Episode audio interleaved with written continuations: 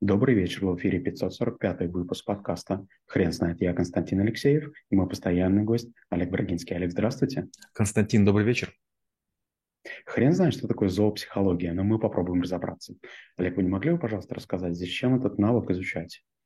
В разные периоды вам потребуются разные навыки, и такая странная история, то, что вы не знаете, вы даже не узнаете, что вам пригодилось. У меня десятки раз было такое, что я узнавал, что я получил проект, потому что я понравился лошади, верблюду, рыбке, кошке, собаке, теще, ребенку.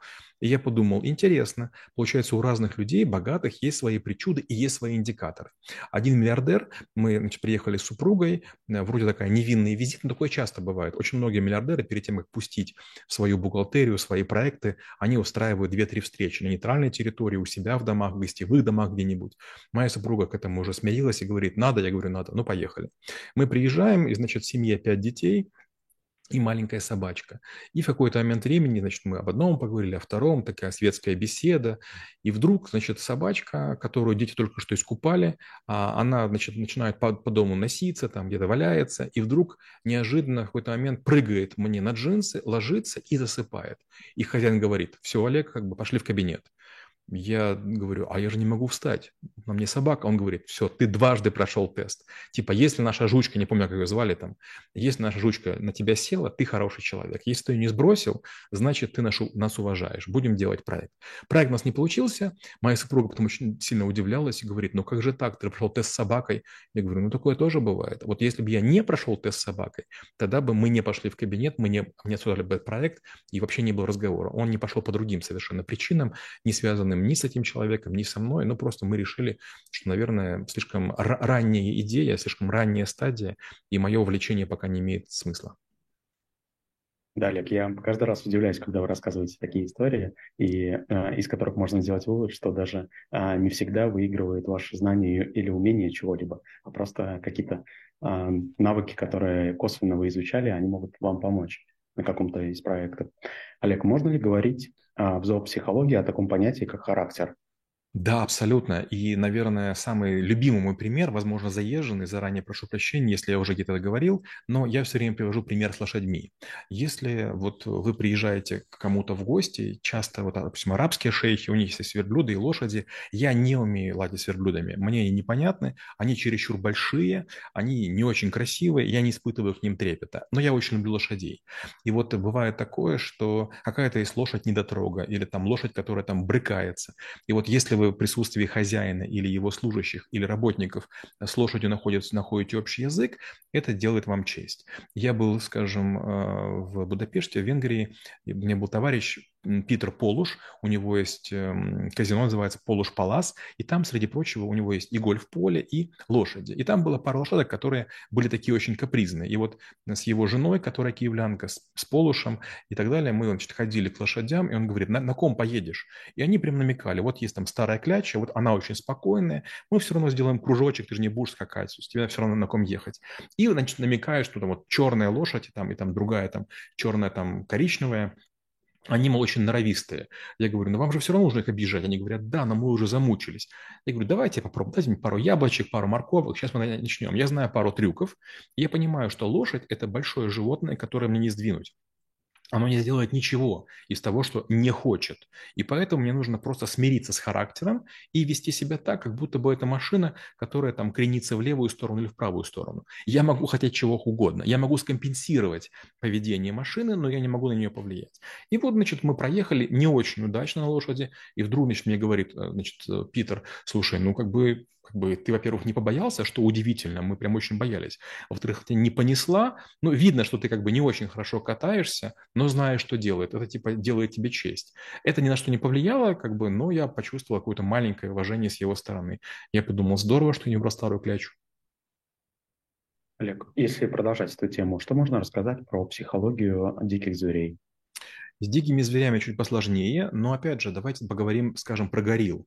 Я много времени проводил в Африке, и там часто бывает такое, что племена или там как конкретные семьи подкармливают диких животных. Это бывают леопарды, это бывают гориллы, это бывают какие-то там вараны или там другие какие-то крупные животные по одной простой причине.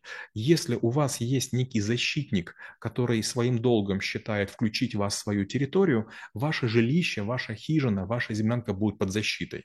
И поэтому это маленькая плата за то, что вас все время охраняют. И вот, значит, я, допустим, узнал такую интересную вещь, что в Африке не уважают а, людей, которые покусаны гориллой. Почему? Потому что гориллы кусают только убегающих. То есть, если на вас есть следы гориллы, это гарантированно вы трус.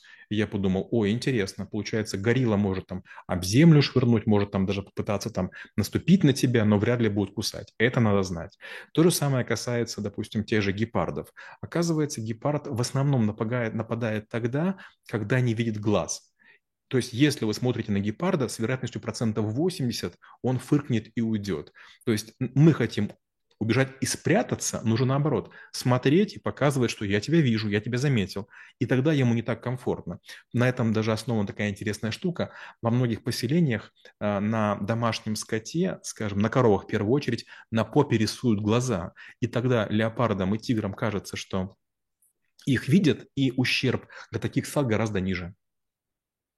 Олег, а что можно сказать про запахи, которые нужно или не нужно использовать при общении с а, животными? Вы знаете, начнем с простых животных, да, или даже насекомых. Это всякие комары, комары и мошки. Многие люди от них очень страшно страдают, но есть местные жители, которые знают, что или камфорное масло, или гвоздика, или лимон, или еще что-нибудь надежно отпугивает этих, этих вот насекомых. То же самое касается хищной рыбы, то же самое касается акул, то же самое касается там некоторых видов животных, даже, даже таких мощных, как а, тигров и м, носорогов и львов. Казалось бы, ну вот что может их испугать? Да, вполне. Например, э, запах дикообраза, например, запах росомахи. И есть даже специальные такие базары э, в некоторых э, странах, где вы можете купить вонючие экскременты только для того, чтобы значит, положить на своей территории, чтобы там ваши овечки, ваши барашки или там ваши курочки были вне опасности. Олег, а что можно рассказать про психологию домашних животных? С домашними животными не так все просто. Часто есть статьи, где рассказывают о том, как себя ведут животные и что является их сигналами. Понимаете, когда мы говорим про собак, мы имеем дело примерно с тремя тысячами животных, которые живут в наших квартирах. Когда мы говорим про кошек, их чуть больше, чем 1100. И понятно, что сиамская кош, кошка или, скажем, сфинкс, они имеют разные сигналы и разные жесты. Кстати, на этом основана и вражда между кошками и собаками. Когда собака хочет а, дружить, она поднимает хвост и виляет. А для кошки это сигнал угрозы. Кошка не понимает его, поэтому щетинится. Собаке кажется, что сейчас будет какая-то дружба, а кошка начинает бить по нежному а, носу острыми когтями, и поэтому пострадавшие от собак кошки, а, а, от, от, от э, кошек собаки начинают за ними охотиться по улицам. Олег, можно ли вывести несколько общих правил, руководствуясь которыми можно понравиться домашним животным? А, когда я был в Индии, меня называли Кобра. У меня был e-mail Обра, Олег Брагинский, и почему-то значит, начали называть меня Кобра, а в какой-то из дней сказали Кобра, поехали Кобрам. И меня привезли на ферму Кобр. Если честно, я не очень хотел туда входить, и мне рассказали несколько фишек того, как нужно общаться с кобрами. И, значит, а индус, который один из тех, которых там работал, он совершенно с голыми ногами, с голыми руками зашел, там этих кобр таскал как угодно за хвост и так далее. Ну и потом меня получил. Я, конечно, испытал жутчайший стресс, добровольно я этого делать не буду, но он вдруг показал, что да, есть некоторые виды поведения, которые условно домашних кобр приводит к состоянию, при котором они тебя не кусают. То же самое меня учили делать по отношению к акулам. На, на, на Фиджи есть такой остров, называется Royal Deview. Там недалеко есть место, где кормят акул. И понятно, что утром, когда их покормили, они потом уже не агрессивны. Но меня учили именно, как себя вести с голодными акулами. Мне это было важно, мне это было нужно. То же самое такое обучение на Мальдивах, недалеко от Калифорнии. То есть я хотел понять, что делать, если большая акула будет мне атаковать. А такое парочку раз было на Большом барьерном рифе. Оказывается, да, неважно, домашние животные или не домашние, есть некие виды поведения, которые или вводят животных в азарт, или наоборот успокаивают. Олег, есть ли э, какой-либо другой вид животных, э, который мы сегодня не обсудили? Да, конечно, много из животных. Во-первых, есть, э, знаете, это такая интересная история. Есть люди, которые любят маленьких дракончиков. Есть различные виды э, ящериц, которые имеют очень слабый яд. И вот эти, если животные вас укусят, они потом будут бегать на вас смотреть. Почему? Они ждут, пока вы сдохнете. То есть небольшие животные, будучи укушенными, они так действуют. Другой вариант – есть вараны. Тоже неприятная история. Почему? Когда вас кусает варан, он намеревается заразить вашу кровь. То есть у варанов очень грязные зубы, как у ежиков, и это позволяет им убивать животных тоже вот таким способом, заражением крови. Поэтому надо очень хорошо разбираться, кого вы заводите в аквариуме или кто живет в вашем доме. Некоторые виды пауков могут, к сожалению, быть совершенно лояльны ко взрослым, но могут пытаться укусить ребенка. Олег, расскажите, пожалуйста, а как работать с цепенеющим страхом, а который, который возникает у человека, например, при общении с определенным видом животных, неважно каким. К сожалению, клин клином вышибают. Если вы боитесь летучих мышей, вам нужно попытаться а, понаходиться в одном помещении, в одной клетке с летучими собаками, летучими лисицами. А, это такие очень большие летучие мыши. И на самом деле они приятные на ощупь. У них страшные мордочки, у них такой зловещий какой-то внешний вид, но в целом они добродушные. Есть летучие мыши, которые похожи на мультяшные персонажей. Они белые, они пушистые, они очень милые. То же самое касается змей. Очень многие яркие змеи на самом деле не ядовитые. Там, например, коралловый ясп, а, аспид. Очень красивая змея, очень просто просто. Чем ярче змея, тем как бы она сильнее кричит, убегает меня, я страшный. А, но с другой стороны, опять же, знаете, некоторые виды бабочек являются очень опасными, а, а некоторые бабочки ведут себя очень странно. Знаете, например, что? Некоторые бабочки питаются слезами животных и людей. Олег, а расскажите, пожалуйста, если вы знаете, насколько эта наука, если можно так назвать, зоопсихология, она развивается сейчас, насколько человечество открывает какие-то новые вещи каждый год? Постоянно, вот э, каждые 5 или 10 лет вспыхивает история, что где-то есть обученные дельфины, или обученные черепахи, или обученные осьминоги, или там какие-то обученные собаки, кошки.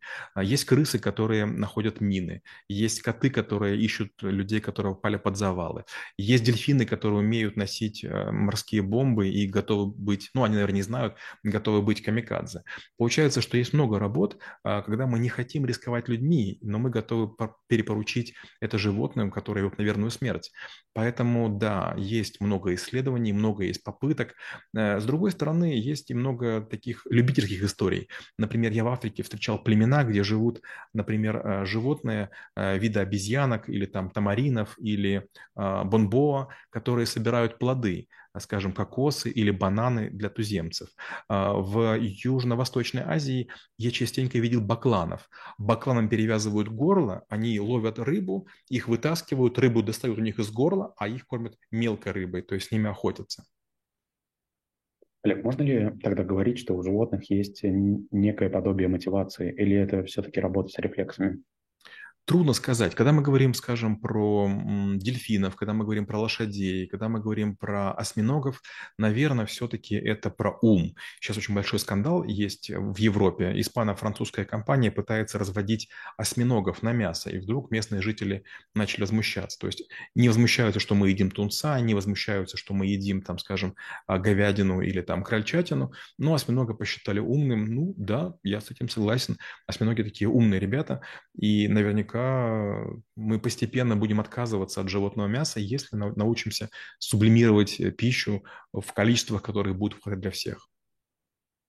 Олег, спасибо. Теперь на вопрос, что такое зоопсихология, будет трудно ответить. Хрен знает.